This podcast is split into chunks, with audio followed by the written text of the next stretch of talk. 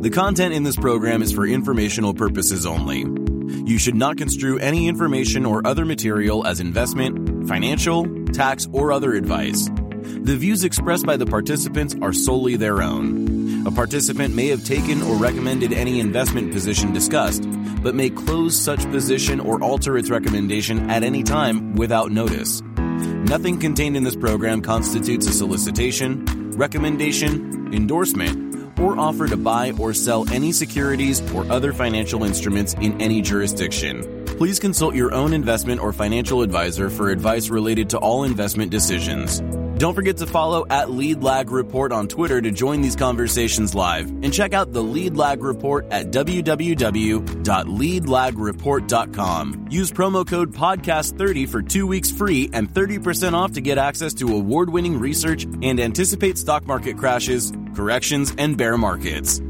And now, on to our Lead Lag live discussion hosted by Michael Gayed.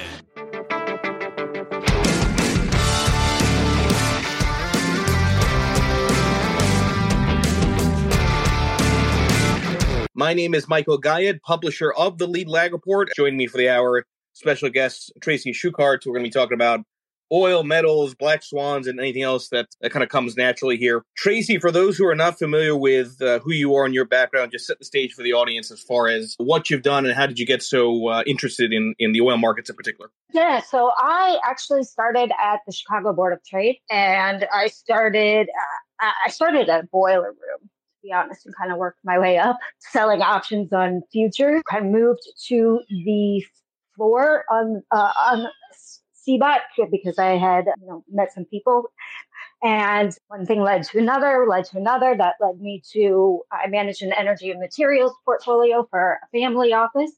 And then I also am the global energy and materials strategist at Intelligence Quarterly.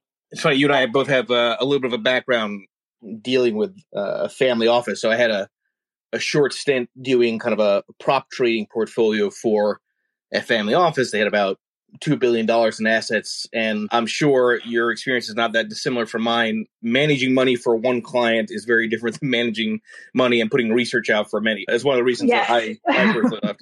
I, am just curious, what what was your experience with with that? Because that's a side of of these conversations that I never really kind of uh, touch on. But what was your experience dealing with with the family office you were at?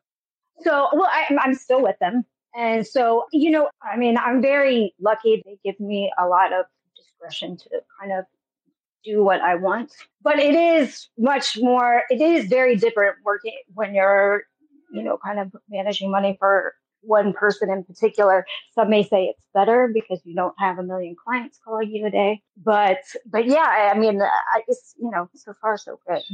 Yeah, no, it's it's uh, it's just an interesting dynamic. Anybody that's, that's it before, you'll you'll probably recognize um, some of the challenges there. Okay, so I, am going to start off with what may sound like a basic question, but I think it has a lot of sort of complexities to it as far as the answer. Who is to ultimately blame more for higher oil prices and higher commodity prices? you've got a lot of people that, that will argue it's because of Russia Ukraine. You've got a lot of people that will argue it's because of poor government policies. You have a lot of people argue it's because of the Fed. Outline for the audience why is it that we have this current dynamic and who is most uh, to blame for that? I don't think that it's necessarily one person or one thing to blame. I think it's a series of events that happen. And really, we could go back uh, like six, seven years ago when capex really started to decline in both metals and the energy sector.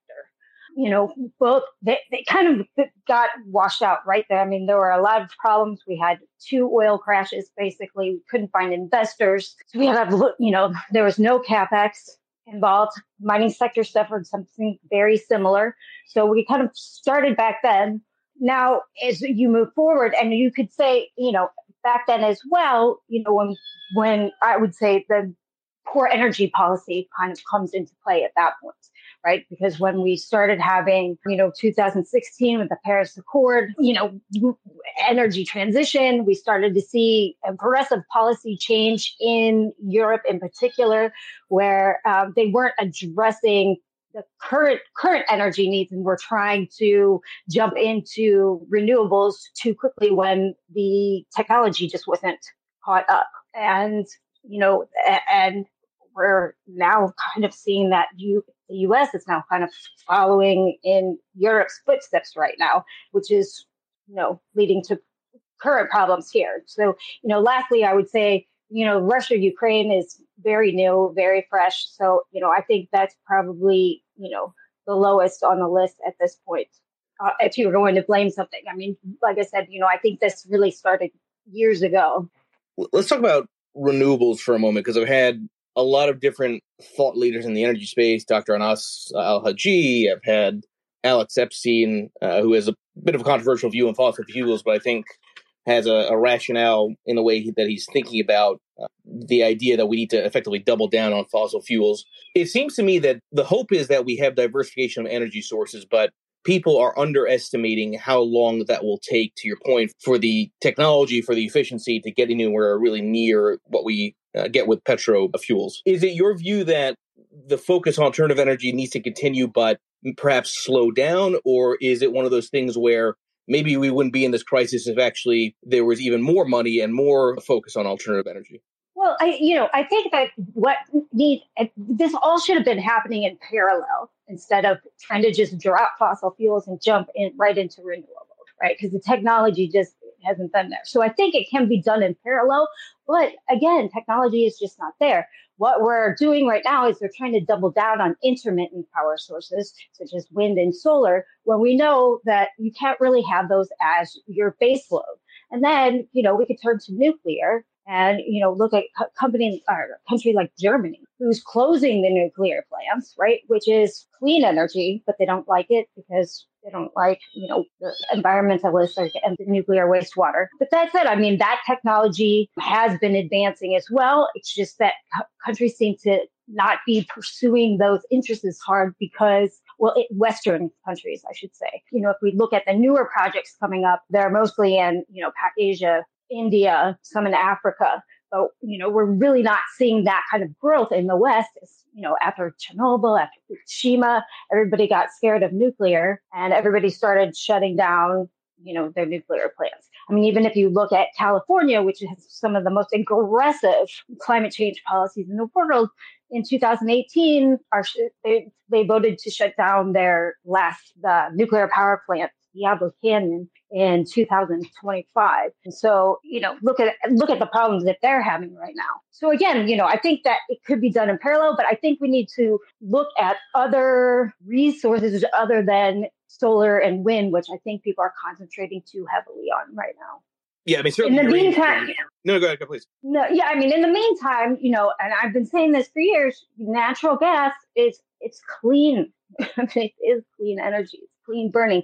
The only reason you smell natural gas is because they add that rotten egg smell to it, so you can smell leaks. Otherwise, you wouldn't be able to smell it. It's very clean burning. It should have been used as a transition fuel. This was cheap. and abundant. I think that you know people should have been pursuing that years ago more aggressively.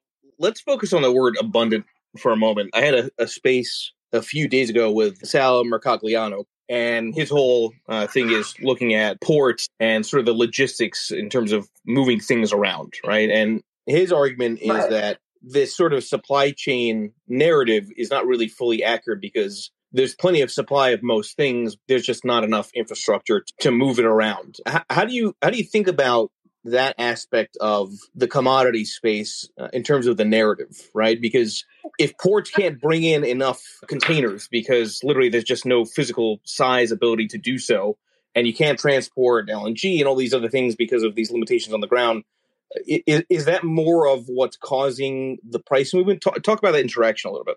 I mean, I think I would have to push back on that a little. I mean, we're we're in if you you know look at the oil markets, we are in a structural supply deficit. Metals, we're also seeing supply deficit, especially as we're moving into all of these renewables, solar, wind, electric vehicles, charging stations, etc. So we are seeing structural supply deficits across many of the commodity space. Yeah, you know, and, and we're starting to see problems in the agriculture cultural space as well. Do you know we do have logistics problems and we do have lack of infrastructure, right? So you're looking at say Germany right now.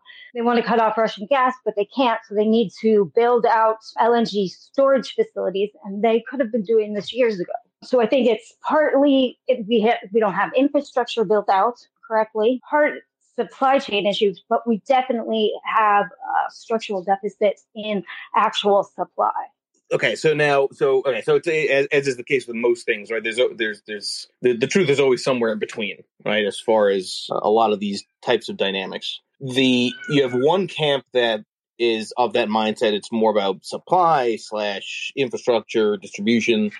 You have another camp that basically argues alongside the lines of the Fed that price is high not just because of supply, but maybe more so because of demand post COVID and reopening and all this. In your work, what would you say is more of a contributor to price movement in commodities overall? Is it more supply side or is it more demand side?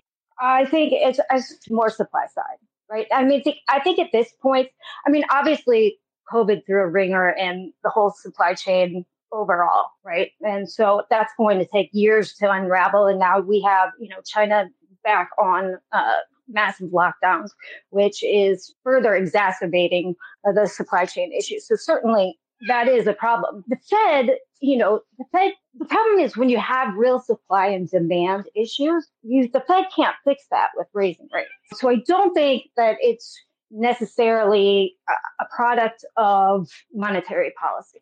Okay, so I put the term um, black swans in the space purposely because I made this point many times before that this is a very really remarkable environment in that you can argue you've got multiple black swans appearing all at the same time. You have this incredible spike in yields, obviously driven by the spike in inflation.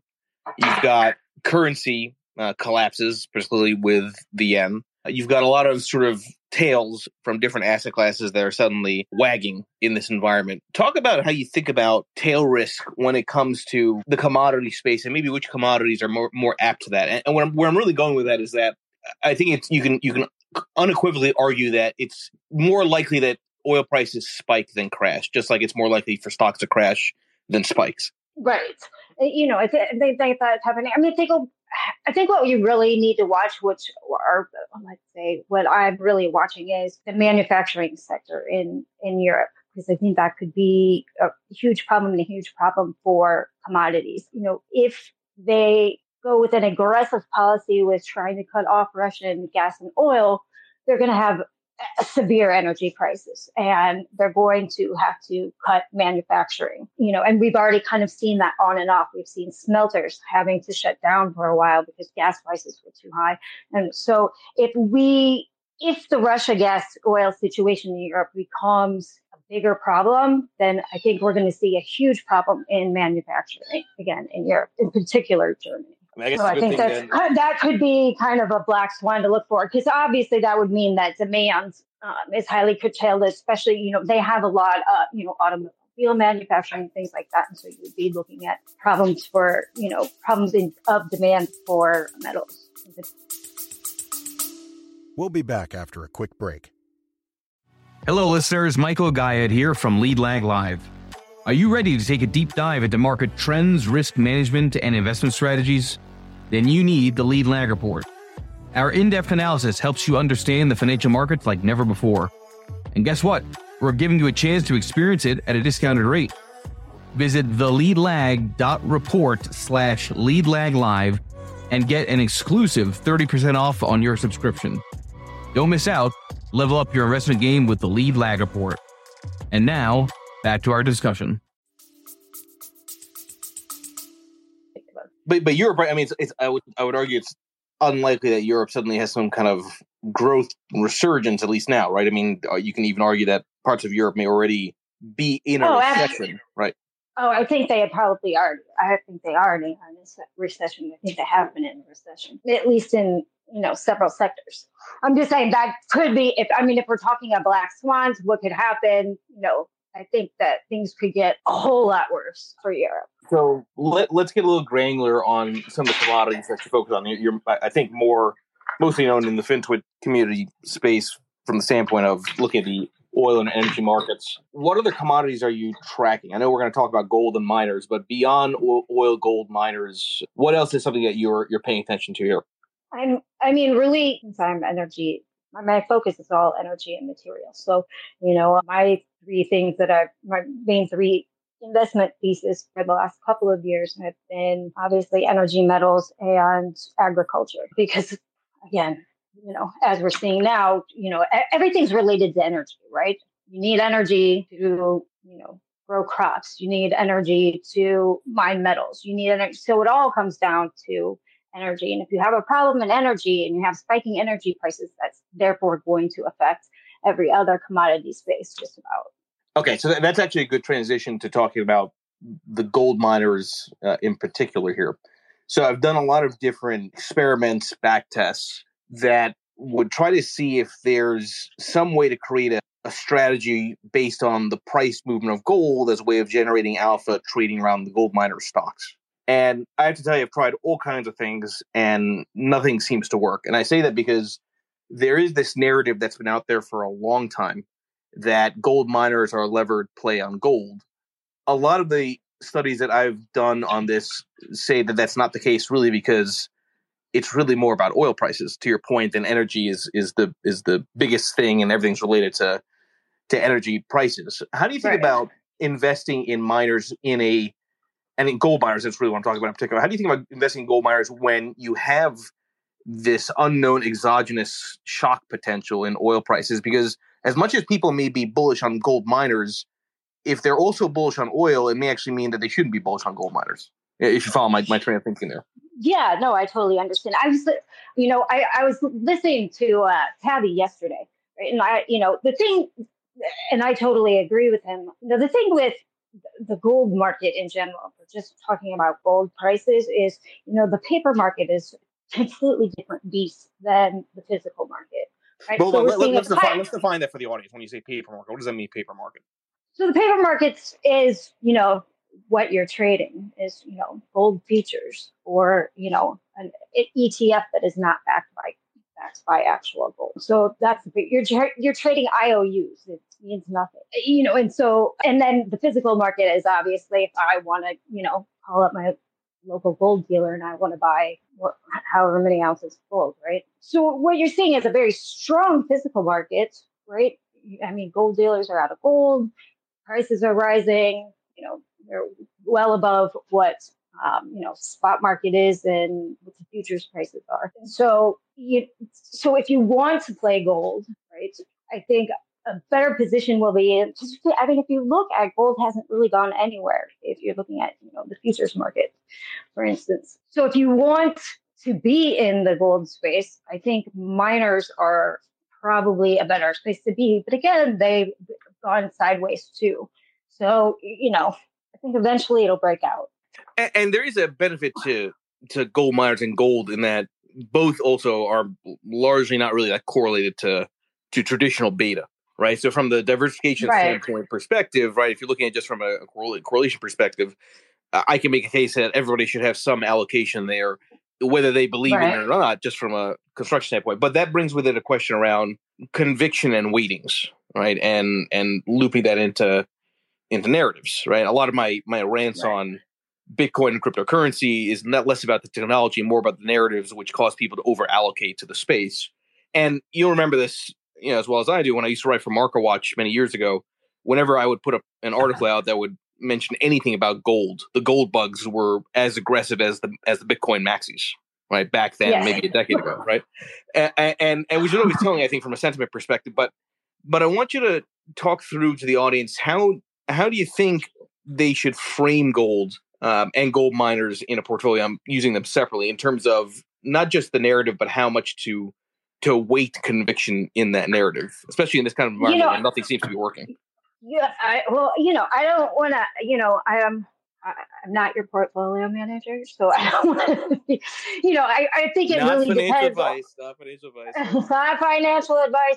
No, you know, I think it really depends on first your risk tolerance and and your age, right? So if you're 30, your portfolio is going to look very different than if you're 65 right? So I think that, you know, I think, you know, I like to have gold in uh, my portfolio, gold in uh, the family office portfolio. But, you know, I think that, like, I don't want to give financial advice and say how much you should have allocated because I think that's, like I said, it really depends on your risk tolerance and, you know, kind of your age range. Yeah, and of course the ability to stick to it, right? I mean, that's that's always Right. something that's never really kind of thought about. I mean, I- I- you know, I kind of always say like I kind of I always feel like you know have somebody in your portfolio and like forget about it, like. Don't even look at it, right? Because it, it'll get frustrating. So it's just, it's kind of one of those things that you know I like to keep in my portfolio, but I don't obsess over it. Yeah, that, that that makes complete sense. Okay, so so we'll, we'll hit back on gold, silver, and and other other metals. Talk a bit. Okay, so Jim Bianco had put out a, a great tweet a while ago, and I've seen a lot of other studies around this that you know historically most recessions are preceded by a spike in oil prices. Not, but not every single oil price, of course, leads to a recession, right? It's kind of like uh, A is B, but B is not necessarily A. Let, let's talk about the interaction with the economy here, because on the one hand, inflation break evens tend to be highly correlated to oil price movement, but that movement is nuanced because it depends on if it's a gradual move higher versus a spike, right? I, I've always Right. argued that spiking inflationary pressures are much more disinflationary because there's not enough time for individuals and companies to respond to those higher input prices. Whereas if it's gradual, that's more of a sort of secular inflationary story. How, how do you think about the oil price movement here, how it interacts with the economy, and if you think it might mean uh, what it historically has mean, meant that conditions favor some kind of recession? Uh, you know, I mean, I think that you know, I think overall we already are already are seeing you know growth slowing a little bit. The thing that's kind of different uh, right now is you know with with oil prices that again we're, we're having a real supply issue and we really haven't seen major demand destruction yet. So we're still not at prices where it's really affecting the market that much. Yeah, and, and it's hard to. It's it's it's funny. I keep I keep uh, cursing whenever I see things about Gavin Newsom trying to do some kind of relief around gas prices. You don't have demand destruction now because eh, the government's trying to find ways of, of propping that demand, right? With Well, right. And the, the more stimulus you have, the more it spurs demand, the more that spurs on that problem, right? Which is what these people see. You know, we saw like months ago, particularly in Europe, you know, they're, uh, you know, they're even now talking about Spain's talking about gas caps. And every time, you know, you do that, you're actually exacerbating the problem, right? Because you're, you're either keeping demand where it is or you're increasing demand, right? When you have a, a supply deficit, and that's again just exacerbating the problem. Yeah, I mean it, it's funny, right? Because then the argument is that part of the the reason for why oil, oil prices are staying sticky on the upside is that is that there's incompetent thinking by by political leaders. If the answer to inflation is more money, you know, Right. then of course it's going to stay elevated. It's, it's nonsensical, but unfortunately, most voters don't really make that connection. And I'm sure that's also a Uh, phenomenon not just in the U.S. but also I would assume Canada and other other countries. Yeah, I mean, you're just everybody's answer to the problem is to throw more money at it, right? Which is exactly what you don't want to be doing in, in, in an inflationary environment. You know, I mean, uh, you know, I think that you know something like fusion could, but that's not going to happen, right? I know, I, I know a lot of people are, you know, Bill Gates and Bezos are all pouring a lot of money into that, but everybody has for years. So, you know, that's something. But uh, you know, other than that, which again, let me restate that I I think the likelihood of that happening is very very low. But you know, looking at all technologies that we have right now, I don't really see any other viable options except for you know except for you know nuclear, which again is not being you know is being kind of shunned by the West. So Well, and, and, and also not overnight, right? I mean, that's the other part of that too. We'll be back after a quick break. Foodies unite with How You Dish. It's social media with a secret sauce. Food, the world's first network for food enthusiasts. How You Dish connects foodies across the world. Share kitchen tips and recipe hacks. Discover hidden gem food joints and street food. Find foodies like you. Connect, chat, and organize meetups. How You Dish makes it simple to connect through food anywhere in the world. So, how do you dish? Download How You Dish on the Apple App Store now. Oh, absolutely. I mean, you know, if we want to start building nuclear reactors again, that's going to take, you know, a long time. But, you know, that's, you're going to have to go through government bureaucratic red tape for 15 years before that happens, right? so, no, I mean, I just don't really see a viable option really right now with the current technologies that are that are being explored. Uh, yes, I absolutely think this time is different, and this time we we are facing a very big structural supply deficit again because this has been a growing problem for a number of years. This isn't just something that happened with COVID. COVID just exacerbated the problem with supply chains and whatnot. But you know, again, you know, and I talked about this a little bit at the beginning. We're looking at you know lack of capex in you know the mining industry and oil and gas for seven years now. So this has been a, an ongoing, growing problem. By the way, oil, and I will say, as long as they don't, you, you mentioned lettuce powered uh, energy, as long as they don't use lentils, I'm cool with all that. Yeah, I mean, I'm still incredibly bullish copper. I think that with China shutdowns right now, right, that is putting a drag on base metals in general, um, not just copper. But if you kind of look at copper, I mean, really, again, another market that's been sideways. We've been between four and five dollars for the last, you know, over over a year now. So I think that, and I think there's obviously uncertainty in you know the manufacturing industry again in Europe, but you know I think as soon as China opens up again, and they're going to have to soon because you know the, the, the, Congress Party is this fall, so you can't have the the whole country locked down for that. So I do think we'll start seeing it open up, you know, June, July, which is right into high demand season. So you know, I we I think that we are likely if they open up which I think they will, I think that that we'll likely see a spike in metals and oils prices this summer because we're going to have a lot of demand coming back into the market rather quickly. What's what's maybe a more levered way of playing oil? Meaning, if you if you think about what's going on on the agriculture space in terms of Russia, Ukraine, demand, supply dynamics, and the fact that presumably uh, soft commodity producers can pass on higher oil prices through the, their own prices of crops. It, it, seems to me like there's an argument to be made that if you're bullish on oil, maybe you should be even more bullish on on staples, commodities, uh, you know, uh, food crops. Uh, talk about that. That if that makes sense, and and what what maybe yeah. a way to play that. Yeah. Yeah, absolutely. I mean, again, it comes down to it. Everything boils down to energy. So if you have higher energy uh, inputs, then that's going to raise the cost of everything, including crops, right? And so, you know, that's going that and with the ongoing uh, geopolitical problems with Ukraine and Russia with wheat, and we're also seeing, you know, some countries now kind of enact some protectionist policies where they're limiting exports of crops and things like that. So I think, you know, again, a bunch of things are going to contribute to, you know, higher agricultural prices for the foreseeable future. Let's talk about default risk for a moment, because there are plenty of companies, plenty of industries that really don't have pricing power. So as oil prices increase, it eats away at their margins, and meanwhile, whatever debts they have remain the same. And now, by the way, as yields have risen, right, the the rolling over of whatever debt they have is is going to become more expensive whenever that rollover occurs. At what point in this commodity cycle in this oil bull market does the narrative change from inflation risk to default risk? So I think you need not yet. I think you would need to see sustainable high oil prices until something breaks, literally. Uh, it's horrible as that sounds. You know, I think we're, you know, right around say 100, 105 dollars a barrel isn't going to do it.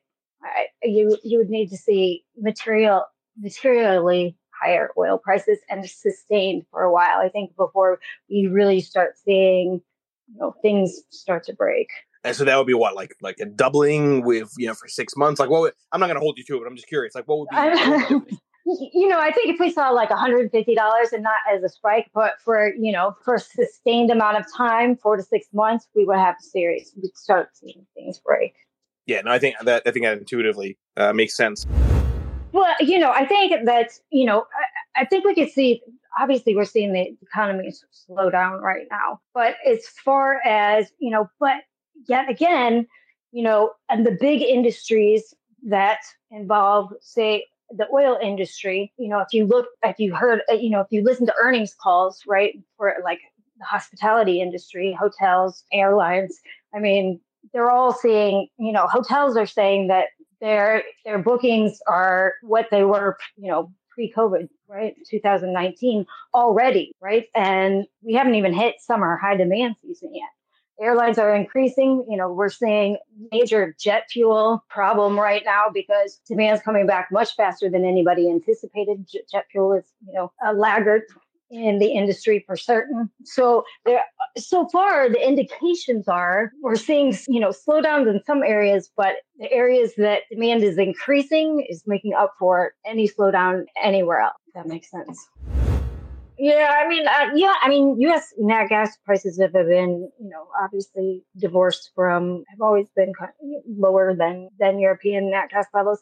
You know, I think that, you know, I don't think if you're asking like, do you think that we're going to see nat gas levels price wise in the U.S. like you know Europe or or Japan? No, you know I think it more what's more likely to happen is you know their their gas prices will come down. Yeah, and, and well, and real, real quick because I think it's a good good direction for Tracy too. Because and Tavi mentioned this yesterday, Tracy, that to Wallace's point, what people also are not really appreciating is that there's a real labor skills gap because so many people went to the Amazons, went to coding. By the way, just like how a lot of people when I graduated were going to investment banking just before the great financial crisis, right? And still struggling, right? So maybe maybe trace a riff on that and and, and also if that's sort of a uh, more than just a US based phenomenon. I'm not trying to cut you off, Wall. I just want I just want to direct as a question to to Tracy here. Yeah, absolutely. You know, and we're hearing that pretty much everywhere, you know, as well as there's supply chain issues, right? Just like there is with every other industry trying to source parts. Parts are expensive.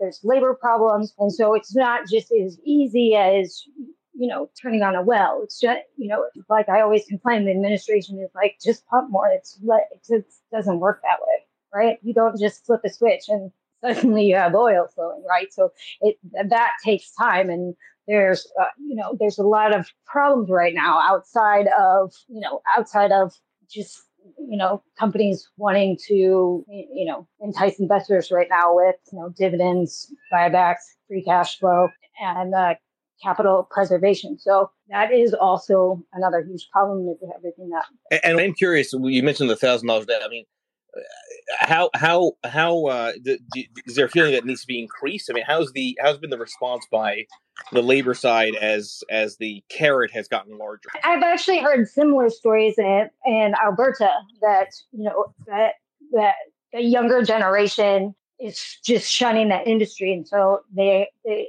they're having a hard time recruiting. You know, the younger people. By the way, I will say that's an interesting. It's an interesting um, thing I hadn't thought of the, the, this idea that th- there's maybe a, a labor skills gap because if you believe which i think there's some evidence of that especially in the us a lot of universities lean more more left right? That the focus becomes more on tilting towards degrees that are not going to be in oil and gas because it's perceived as you know correctly so. I'm not disagreeing with the narrative there but correctly so that it's you know it's bad for the environment and we want to focus on alternatives, but that creates sort of a timing mismatch in terms of the labor that's coming out to have the skills to actually do that to manage the transition. Does, that make sense, Tracy? It's just an interesting kind of absolutely thinking about it. Yeah, yeah, absolutely. I mean, that's exactly what's happening. Okay, so let me let me transition this a little bit into into my world from an intermarket perspective to talk about different asset classes and how they how they interact with each other. So it, it, again, it's well known that break evens, inflation expectations correlate pretty closely to oil prices because it's sort of the the market's best way of seeing real time what inflation is likely to be because of cost push inflation. But there's been this really um, interesting dynamic, and maybe it's just a one week phenomenon, maybe not. But even though oil prices are remaining elevated, even with inflation being right. as elevated as is, right? Right. You know exactly where I'm going with that. So, so let's talk yes. about it. yeah, let, us go with it because I, I, keep going back to this point that inflationary shocks are inherently disinflationary or deflationary, and and it could be that the long end of the Treasury curve is now starting to finally respond to that, and that's what risk off really is meant to look like. But but talk through that because you know markets are funny. It's never exactly how you think it's going to play out. Right. I mean, you know, I don't know if that is sort of again, it, you know, it hasn't been that that long that we're seeing that disconnect.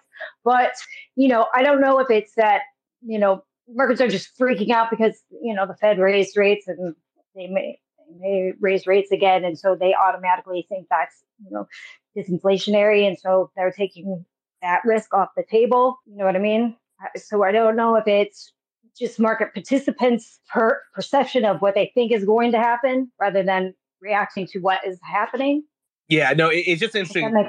That makes sense. Yeah, no, it's interesting dynamic, uh, but but uh, I will say though that that will be consistent with the again the idea that recessions tend to be be preceded by oil, oil spikes because if now yields start dropping, that would actually right. that you're on the verge, if not already in a recession. It, it's just interesting from a signaling perspective. Okay, so so I'll give you a, a question I asked Tavi, which I think is um, uh, to me I think makes a lot of sense, but I want to hear your thoughts on this.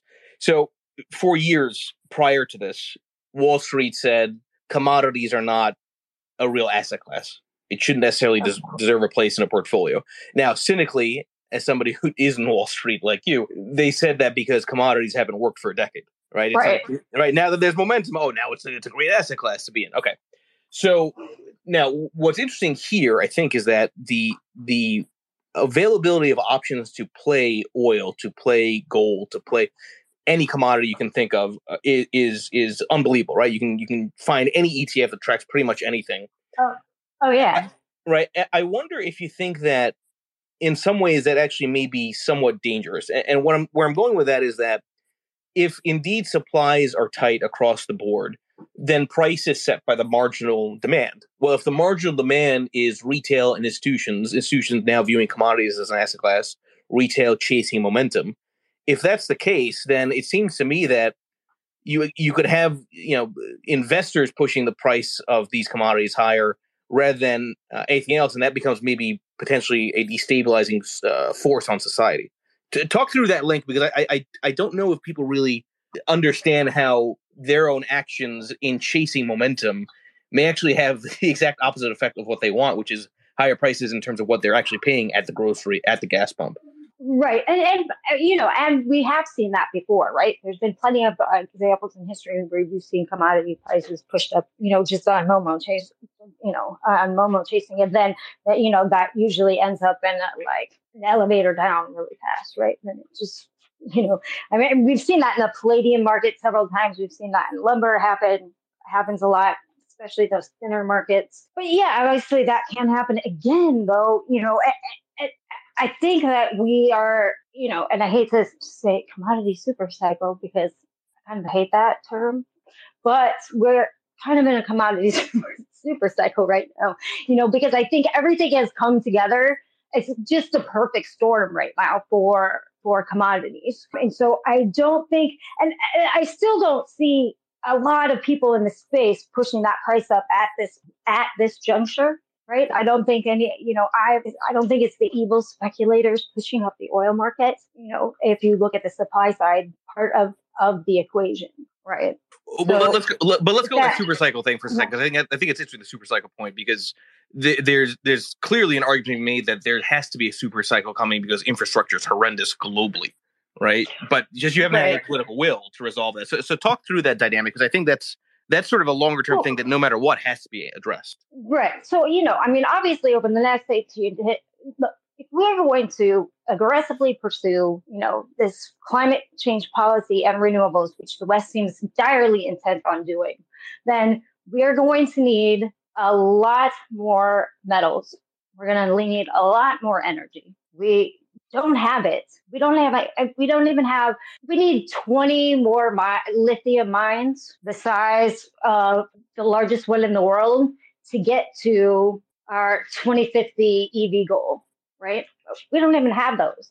There's nobody. You know, there's nothing like that out there. And so these aggressive goals that we set are going to require a lot of materials that we don't have. And then, not to mention, if we want all of these electric vehicles and whatnot, you know, we have aging grids in Europe and uh, the US. We're going to have to tear those down really and start over if we really think that, you know, we're going to be able to handle that amount of EV on the grid. I mean, they're already talking, you know, this summer we could see rolling blackouts in places. We can't even handle what we have now, which is nothing. Right. And so, really, our infrastructure needs to be rebuilt from the ground up, requires a lot more energy, a lot more metals, et cetera, et cetera. So, you know, if governments are intent on on these goals, I really don't see any way you could not be bullish commodities at this point. Which, which by the way, that also I've been floating that idea out there too that uh, there's still another big debt binge coming because of this, right? And which, Oh, yeah. right? And let's talk about that because I think you know if we're going to go with that that idea, and I do believe that's possible, that would actually I would argue is going to keep rates lower because there's going to be an incentive to have cheap credit to get more extraction of commodities, and you can't really do that if yields are pushing five, six, seven percent. Right, exactly, exactly. I agree. That's why I just, you know, I know that everybody, every bank and their mother is trying to outdo each other on how many rate hikes they think that are going to happen. But, you know, I just don't see how that's feasibly possible, you know, in accordance with any of these goals that that the West has, and or addressing the issues that need to be addressed immediately as far as infrastructure is concerned. Right, which which is interesting as as a sort of counter argument that the Fed has to keep on raising rates. You can make a an argument in some weird way, which sounds this is gonna sound weird, but that actually you should keep rates low so that you can get more infrastructure in place to get more extraction to to make things more within our borders, and that if inflation supply driven, then actually you got to keep you got to keep credit cheap enough to actually Cheap, get right. more supply. Right? It's, it's almost Right. counterintuitive. Exactly, exactly, exactly. Okay, so I always like to try to think about counter arguments. So you said it's hard to imagine a scenario or hard to not be bullish on commodities, um, but there's got to be something, right? Some some some argument for maybe commodities, at least short intermediate term, having at, if not topped out to slowing down, right? And, and maybe it's the recession fear narrative that's out there. But what would make you kind of rethink a lot of your thoughts on supply demand dynamics? I mean, we'd have to see a global recession or the whole planet shut down again, or, you know, of like what, could- you know, I mean, nobody saw COVID coming. So, right, something like hopefully not, we don't have another pandemic. But, you know, you, I, I, you'd have to have a massive global shutdown, I think, at the same time, not have it sort of locally to really to, to really change my thesis at this point or you know we see them raise rates to, you know 12% which i don't see that happening either but Well, if you had Um, that, that, that's like a great reset, honestly, because you can't do that with so much leverage anyway. i know.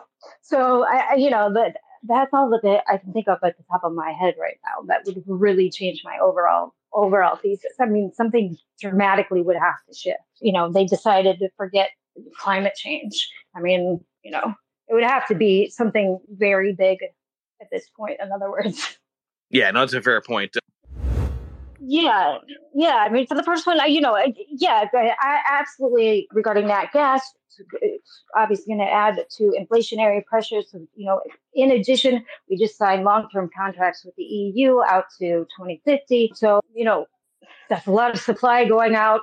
In fact, we've, you know, uh, we've promised more supply than we can actually, at this current point, actually produce. So, uh, you know, definitely, I, you know, I think that, you know, instead of having, I think the new norm will probably be instead of having, you know, two dollar nat gas, you know, you're you're probably going to see, you know, you know, higher prices for a while, for a long time. I hope that answers your question. As far as LME is concerned, absolutely. After the nickel market fiasco, I think that was kind of one of the last straws. So I think that, you know, you're seeing other exchanges such as CME wants to start a nickel contract and is starting some other base metal contracts as well. So we'll have to see if people migrate to that platform. But I think in general, obviously that incident really hurt the LME and the LME credibility. So I think what you're probably going to have is probably going to see, you know, a few big commercial players there, but I'm not sure if that if that will, eh, you know, I, I'm not sure how long they will be around Yes, agreed. Especially if we, you know, especially if we, I mean, we'll have to see, you know, like I said, it'll be interesting, but definitely it'll lead to higher prices and more volatility. And we'll have to see again if the C, the CME, you know, if, if those contracts take off or not, or, you know, if they might, you know, migrate to other exchanges. All right, so last question for me, Tracy. Perhaps this is the most important question of the entire space. What kind of cat do you have? Because I keep hearing, I- I keep hearing them. I you hear him in the background and, you know, It's okay. a Tonkinese. uh, it's a talking talking It's only eight weeks old, so she's got a lot of energy. yeah, well, I don't. I don't want to take you away too much longer. So from from that, so, listen, everybody that's been here again, uh, please make sure you follow Tracy. As you can tell, very knowledgeable in the space and very kind to spend this morning with us for the hour. Tracy, as always, I appreciate the time, the knowledge you import, uh, imparted to everybody here. And uh, for those I don't see, you know, it's your loss. So, okay, all good. Thank you, everybody. And thank you, Tracy. I appreciate it. The content in this program is for informational purposes only. You should not construe any information or other material as investment, financial, tax, or other advice. The views expressed by the participants are solely their own. A participant may have taken or recommended any investment position discussed, but may close such position or alter its recommendation at any time without notice.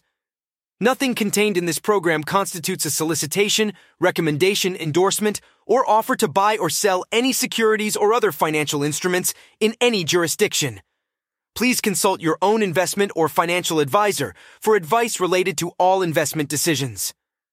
Don't forget to follow at Lead Lag Report on X, Instagram, Threads, and YouTube, and check out the Lead Lag Report at www.leadlagreport.com. Use promo code podcast30 for two weeks free and 30% off to get access to award winning research and anticipate stock market crashes, corrections, and bear markets.